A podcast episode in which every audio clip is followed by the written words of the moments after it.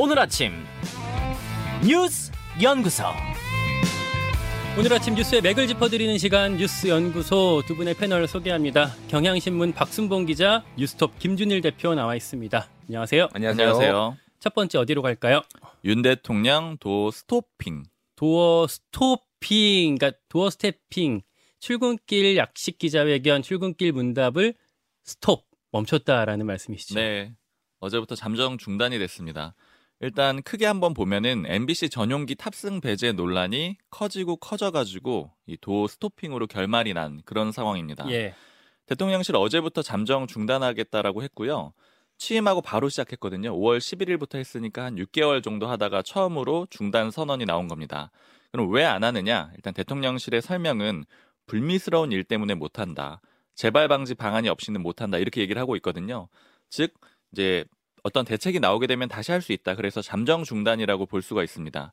그리고 여기서 불미스러운 일이 뭐냐면 지난주 금요일에 MBC 기자하고 이 출근길 문답 과정에서 소란이 좀 있었잖아요. 예. 두 가지로 좀 나눠서 볼 수가 있는데 첫 번째는 윤석열 대통령이 MBC를 전용기에 안 태운 이유, 배제한 이유에 대해서 악의적인 행태 때문이다 이렇게 얘기를 했는데 그러면서 퇴장을 했거든요. 근데 그 뒤에다가 MBC 기자가 뭘 악의적으로 했다는 거냐 이렇게 두 차례 질문을 합니다. 이게 한 가지가 있고요. 그 다음에 이기정 대통령실 홍보기획비서관이 이 기자한테 가시는 분한테 대고 그렇게 얘기를 하면 어떻게 하느냐 이렇게 얘기를 하면서 2분간의 또 설전이 벌어졌고요. 대통령실에서는 후자는 이유가 아니다라고 했거든요. 그러니까 즉 비서관과의 설전은 이유가 아니다라고 했으니까 결국에는 앞에 것 윤석열 대통령이 퇴장할 때 이제 뒤에서 질문한 걸 문제 삼았다라고 볼 수가 있습니다. 설전 앞에 있었던 문제에서 비롯됐다 이렇게 대통령실 관계자가 어제 브리핑에서 설명을 하더라고요. 네, 이게 불미스러운 일이라는 거죠. 대통령실이 출근길 이 문답 중단은 지난 주말부터 좀 준비한 걸로 보이거든요. 예. 지난주 금요일에 이 논란이 있었고요. 토요일에 김은혜 홍보수석이 대통령실 기자단 간사단한테 요청문을 보냈어요. 그러니까 음. 뭘 요청했냐면은 MBC 기자에게 상응하는 조치를 취하려고 하는데 기자들의 입장을 달라라는 겁니다. 그러니까 기자들한테 그걸 결정하라 이게 아니라 우리가 고민 중인데 뭐 그런 입장들을 그냥 우리가 반영할 테니 조율해서 알려달라 이런 얘기죠. 맞아요. 의견 달라라는 거죠. 범주를 줬거든요. 첫 번째는 MBC 출입 기자의 등록을 취소한다. 아니면 출입을 정지한다. 혹은 그 논란이 됐던 기자를 다른 기차로 교체를 한다. 이런. 사례를 제시를 해준 거죠. 맞습니다. 예, 이제 간사단이 토요일 밤 사이에 이걸 논의한 다음에 일요일에 홍보수석실에 다시 입장을 전달했어요. 예. 결론은 의견 안 내기로 했습니다. 음. 이거는 대통령실하고 MBC가 풀 문제다 이렇게 판단을 했다라는 거예요. 음. 그리고 현실적으로 봤을 때 타사 기자들이 모여 있는 거잖아요. 그렇게 강제적인 힘이 있다라고 보긴 좀 어려워요. 기자들이 징계하는 거는 엠바고 안 지켰을 때 이걸로 좀 한정이 돼 있거든요. 지금 대통령실에서 문제 삼는 거는 뭐 오보, 품위 손상 이런 것들인데 이게 기자들끼리 판단할 문제는 아니라고 본 겁니다. 음. 그렇게 하고 나서 이 입장을 전달받고 일요일 오후에 출근길 문답 과정에 이 대기하는 그 장소에 가벽이 설치가 됐어요. 그래서 이제 대통령이 출근하는 모습이 안 보이도록 됐고요. 그리고 이어서 어제 월요일에는 출근길 문답이 잠정 중단이 됐습니다. 그러니까 이 가벽이 대통령실 청사 1층에 이제 나무 판자로 된 가벽이 지금 설치가 된 건데 그 시점이 사실 주목이 되거든요. 이 설전이 있었던 직후에 가벽이 설치돼서 이 이 뭐 어떤 보안상의 이유라고 대통령실에서 설명하지만 어 사실상 설전 때문에 내린 조치 아니냐 이런 얘기들이 많이 나오고 있어요. 그러니까 이 이그 출근길 약식 회견이 중단된 어떤 과정을 보면은 이게 굉장히 급작스럽게 결정이 됐다라는 걸 볼 수가 있어요. 예. 왜냐하면은 지난주에 이 아치형 단상이 마련이 됐어요. 왜냐하면 윤석열 대통령이 앞에 있는 한 10명, 1년에 있는 10명 기자하고만 눈을 볼 수가 있으니까 뒤에 있는 사람들을 다 좀 높여가지고 그 사람들하고도 같이 소통할 수 있게 그래서 지난주에 이 단상이 설치가 됐거든요. 지난주까지는 그러니까 계속 도, 도어 스태핑을 하겠다라는 의지가 다 있었던 거죠. 근데 그 기류가 지금 급격하게 변한 거는 음. 박순봉 기자가 얘기를 했지만은 금요일에 MBC 기자하고의 설전 그리고 기자단한테 MBC 기자 징계 요청 그리고 출입 정지 요청 교체 요청 이런 걸 했는데 기자단이 안 받아들여지고 그 직후에 가벽에 설치가 됐거든요. 그 이유는 대통령 동선이 다 노출이 된다 그리고 외빈들이 오는데 이런 것들이 문제가 될 수 있다라는 건데 전혀 가벽에 대해서는 한 번도 논의한 적도 없었고 그런 날 보면은 기자단이 징계를 거부한 것에 대해서 오히려 좀 징계성으로 이렇게 아예 가벽을 설치한 거 아니냐 이렇게 흐, 흐름상 이렇게 갈 수밖에 그 없는 단상도 거죠. 지난주에 설치를 했지만 사실 그, 안- 그 대통령실 안에 여러 가지 공사들이 지금 진행되고 있거든요. 경내에도 그렇고 가보신 분들 아시겠지만 용산 그 대통령실 근처에 여러 가지 공사들이 동시에 진행 중이고 있는데 어 가벽 설치를 만약에 정말 어, 계획적으로 하려고 했다면 이런 공사랑 발맞춰서 했을 거고 사실 수-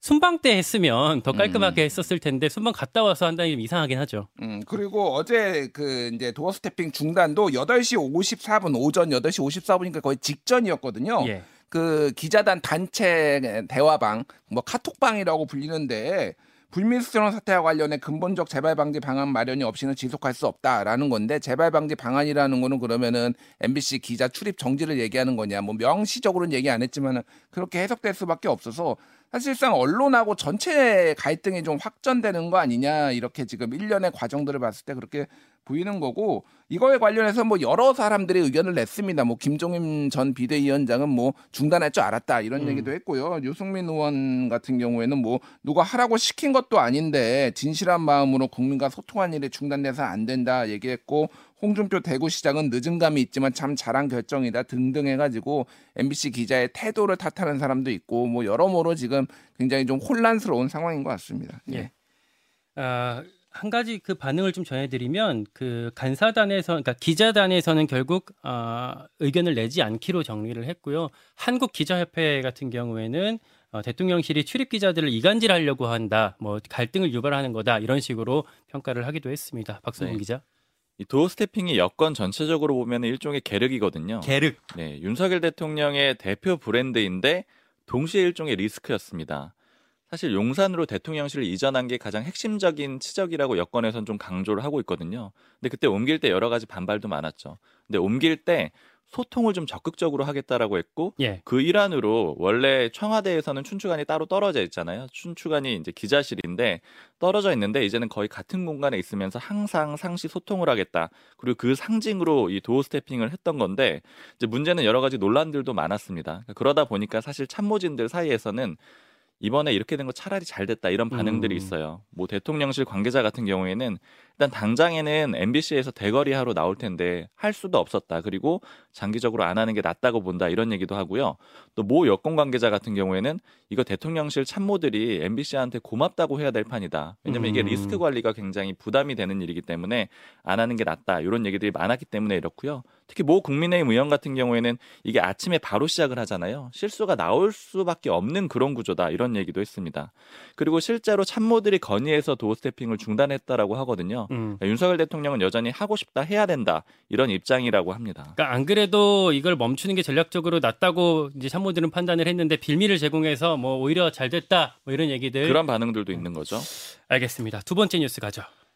이태원 참사 국정조사 합의될까? 어제 이런저런 정치권에서 논의가 있었어요. 그러니까 아, 여당에서는 그러니까 야당에서 지금 추진하는 국정조사지만 여당에서는 일단 경찰 조사를 지켜보자라는 입장까지는 우리가 알고 있었는데 네. 어제 어떻게 상황이 좀 바뀐 거죠? 어제 국민의힘이 원래 기존의 반대 입장을 조금 바꿨습니다. 예. 여야 원내대표가 국회의장 주재로 만났거든요. 근데 여기에서 국민의힘이 이런 입장을 내놉니다. 선 예산안 처리 후 국정조사 협의 이렇게 요약을 할 수가 음. 있는데요. 주호영 국민의힘 원내대표가 이렇게 얘기를 해요.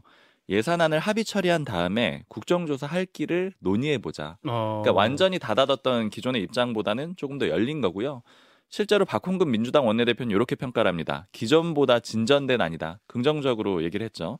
그러다 보니까 입장 변화가 됐기 때문에 일단 예산안을 먼저 처리하고 그 다음에 국정조사를 할지 말지 논의를 할 건데 합의 처리될 가능성도 일부 열렸습니다. 그러니까 어떻게 보면 여당 원내지도부에서 새로운 대안을 제시했다라고 볼 수도 있을 것 같아요. 네. 그러니까 지금 어, 마주 계속 어떻게 보면 치킨 게임처럼 가는 상황에서 예산 처리하고 나, 나서 할 수 있지 않겠냐라는 대안이 나왔는데 어떻게 좀 기류가 바뀌게 된 걸까요? 일단 그 최근에 국민의힘의 뭐 선수별 모임 거기에서는 상당히 강경하게 국정조사하면 안 된다라고 얘기를 했잖아요. 예. 거기에서는 이제 뭔가 좀 윤심이 작용을 했다. 그리고 소위 말하는 그 과거 윤핵관이라고 불리는 친윤계 의원들이 좀 바람을 강하게 잡으면서 다른 내 목소리를 내기가 힘들었다라는 건데 막상 이제 이제 국정조사 지금 24일이니까 내일 모레 지금 본회의 통과될 가능성 높아지면은 실익이 없다. 여러 가지로 문제가 있다. 우리가 좀 불리하다. 이런 내용들이 지금 어제 의총에서 나왔다라는 거예요. 그래서 뭐 언론 보도에 따르면 주호영 원내대표도 나도 머리가 아프다. 국민 70%가 국정조사를 찬성하는데 우리 당이 계속 반대한다고 말할 수 있겠나. 그러니까 요 요런 분위기들이 실제 있었지만은 그때 얘기 못 하다가 어제 좀 많이 분출됐다는 거, 뭐 실리 이론 이런 것들이 지금 나오는 것 같습니다. 근데 이제 뭐 민주당에서도 진전된 아니라고 환영을 하는 건데 문제는 여야의 신뢰가 없잖아요. 네. 예를 들면은 먼저 예산안 처리해주면 우리가 국정조사 참여한다라고 하면은 민주당이 어유 잘했어요 하고 덜컥 받을 수 있겠냐는 거죠. 좀 더 확실한 장치 이런 것들을 얘기를 하는데 그렇다고 지금 어 주영 원내대표나 뭐 이렇게 우리가 하겠습니다. 국정조사 100% 참여하겠습니다. 이렇게 무슨 확약서를 써주기도 힘들고 음, 음. 그러니까 이게 데드라인은 24일 내일 모레거든요. 그러니까 그 남은 이틀까지 어떤 과정 좀 결과가 나올지 모르겠으나 뭐 만만치 않은 과정이 될 것 같아요. 그리고 아마 오늘 내일 중에 제 예상으로는 대통령실에서 다시 한번 국정조사 반대 이런 기류의 좀 메시지 같은 것들이 좀 세게 나오면서 국민의 힘이 좀 갈팡질팡하지 않을까 그렇게 보여집니다. 이제 국정조사가 예산안이랑 지금 이제 비슷한 시즌이 같이 돌아가서 더 곤란, 그러니까 이게 합의하기가 어려운 상황으로 가고 있는 것 같아요. 사실 예산안은 오히려 사실 굉장히 합의가 잘 되는 내용 중에 하나예요. 음, 그러니까 정치권에서 어느 정도 예상을 했습니다. 왜냐하면 이 예산안 처리는 결국 합의 처리가 될 수 있다 이런 예측들을 많이 했는데 이게 여야가 정부하고도 좀 입장이 달라요. 예. 정부안이 넘어오게 되고 여야가 예산 결산 특위를 거쳐가지고 자기들의 예산을 배정하고 이런 과정들을 쪽지 예산 넣어야 되는 거잖아요. 네, 건드리는 과정들이 있잖아요.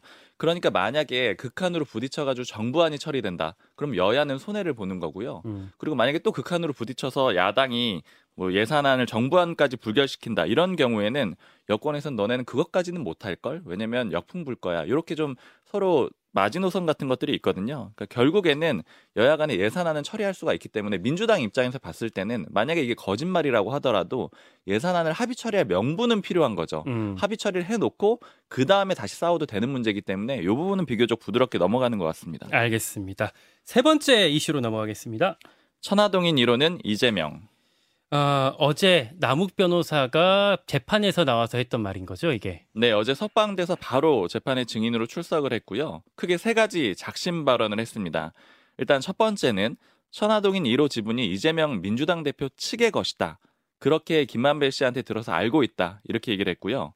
두 번째는 이전에 이 남욱 변호사가 3억 5,200만 원을 유동규 전 본부장한테 전달했다라고 주장을 했었는데 이 돈이 이재명 대표 측근들에게 갔다 이렇게 주장을 했고요. 특히 표현을 더 높은 분한테 줄 돈, 형제들, 형님들 이런 식으로 유동규 전 본부장이 얘기를 했다라고 하거든요. 즉 이 사람들이 바로 정진상 정무조정시장이랑 김용 부원장이라는 거예요.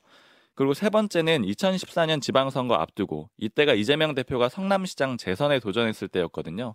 그때 이재명 대표 측에 4억 원에서 5억 원 정도를 선거 자금으로 전달했다 이런 얘기도 했습니다. 그러니까 지금 돈을 받았다는 정진상, 김용과 아, 그 윗선에 이재명이 있다라는 그 근거를 제시하기 위해서 남욱 변호사가 이런저런 얘기들을 쏟아내고 있는 것 같습니다. 그러니까 이게 뭐 남욱 씨 같은 경우에는 이제 이 어떤 심경 변화에 대해서 지난 정권에서는 대선도 앞두고 어떻게 될지 모르니까 음. 조금 이제 뭐 이런 말을 하기가 좀 어려웠다라는 취지로 얘기를 했어요. 그러니까 뭐 충분히 입장 변화를 이제 뭐 어느 정도 감안을 할 수가 있는데 지금 전체적으로 보면은 다 입장 변화가 좀 완전히 뭐 현기증 나게 180도 변한 음. 것들이 있고 그게 이제 본인에게 유리한 식으로 이제 가고 있, 겠죠 그러니까 형량을 최대한 낮추기 위해서. 그런데 이런 입장 변화들이 얼마나 이제 검찰과 이제 재판 과정에서 음. 검찰에선 그렇고 재판 과정에서 이제 인정이 될지가 문제인데 예를 들면은 그런 거예요. 이를테면은 이 천하동인 1,200억 원에서 이제 그 돈들 보면은 이 그분이 계속 변합니다. 음. 처음에는 그분이 그분이라고 얘기를 했거든요. 근데 그분이 유동규라고 했다가 김만배 씨는 또 그, 그거는 천하동이는 내 거라고 했다가 그 이후 에 또 계속 바뀌어요 지금. 그러다가 이재명까지 가는 이런 과정들이 있거든요. 그런 것들을 이제 재판부에서 얼마나 좀 신빙성 있게 봐줄지가 지금 앞으로의 쟁점이라고 할 수가 있을 것 같고 남욱 변호사가 했던 말들은 사실 아직 전언에 불과한 부분들도 있어서 음. 어.